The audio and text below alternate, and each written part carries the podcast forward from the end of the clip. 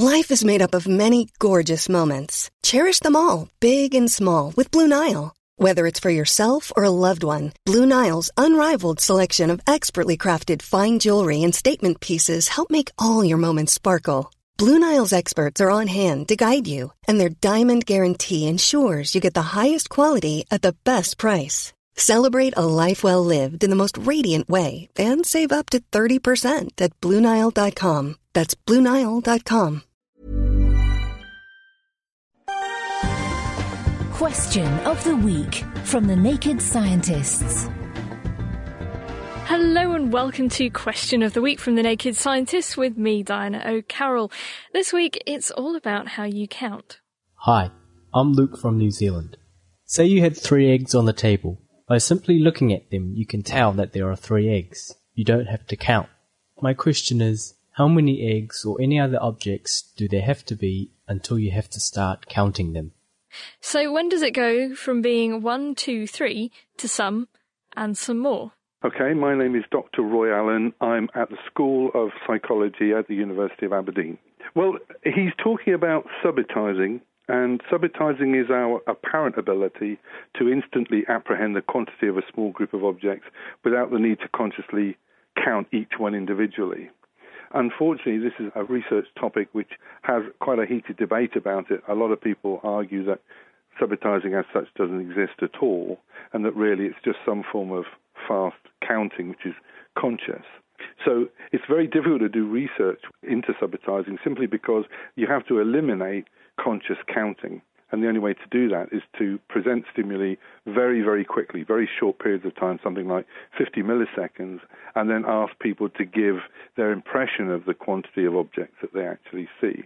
So this particular person's question, it's quite difficult to answer because as long as the objects are present for a long period of time, there's always the possibility that they might also be counting as well as subitizing.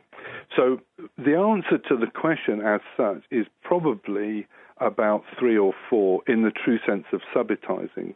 And we probably do this by some form of pattern recognition that there is some correlation between quantity and particular shape. So, for example, a triangle, three objects is always a triangle, or almost invariably a triangle, and that's always associated with three. Two objects always form the ends of a straight line. As yet, there's no definitive answer to the science of subitizing, but it looks like, at least in terms of evolution, there was no real need to be able to instantly count how many woolly mammoths were about to rampage your camp.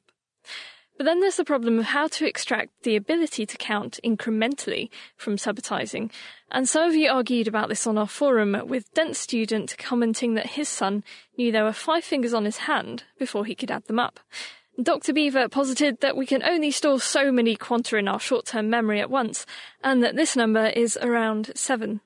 Well, from counting to polishing now, and the problem with shoes. Hello, my name is David Walwyn and I'm phoning you from South Africa. Many years ago I was obliged to polish to a mirror finish the leather shoes and belt of a certain sergeant, and the only way of achieving the desired result was to use copious quantities of spit. My question is, why does spit enhance the shine of shoe polish? And perhaps a related question. Modern shoes don't seem to require polishing. What surface finish is applied in the manufacturing which gives these shoes an everlasting shine? Is it still worth a bit of spit and polish? Let us know how you shine your shoes by email, chris at thenakedscientist.com or join our forum of science discussion. That's thenakedscientist.com forward slash forum. Question of the Week is part of the Naked Scientists podcast and supported by the EPSRC, the Wellcome Trust, and UKFast. Look us up online at nakedscientists.com.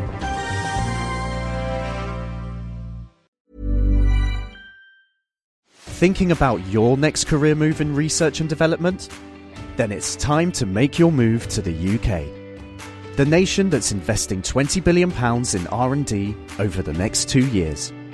The nation that's home to 4 of the world's top research universities. The nation where great talent comes together. Visit gov.uk forward slash great talent to see how you can work, live, and move to the UK.